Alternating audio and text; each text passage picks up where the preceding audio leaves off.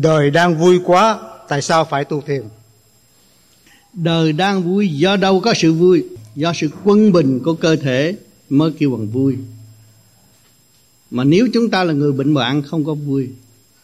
Vậy tu cái pháp lý vô vi, khoa quyền bí này là để lập lại trật tự của chính mình càng quân bình hơn, càng khỏe mạnh hơn.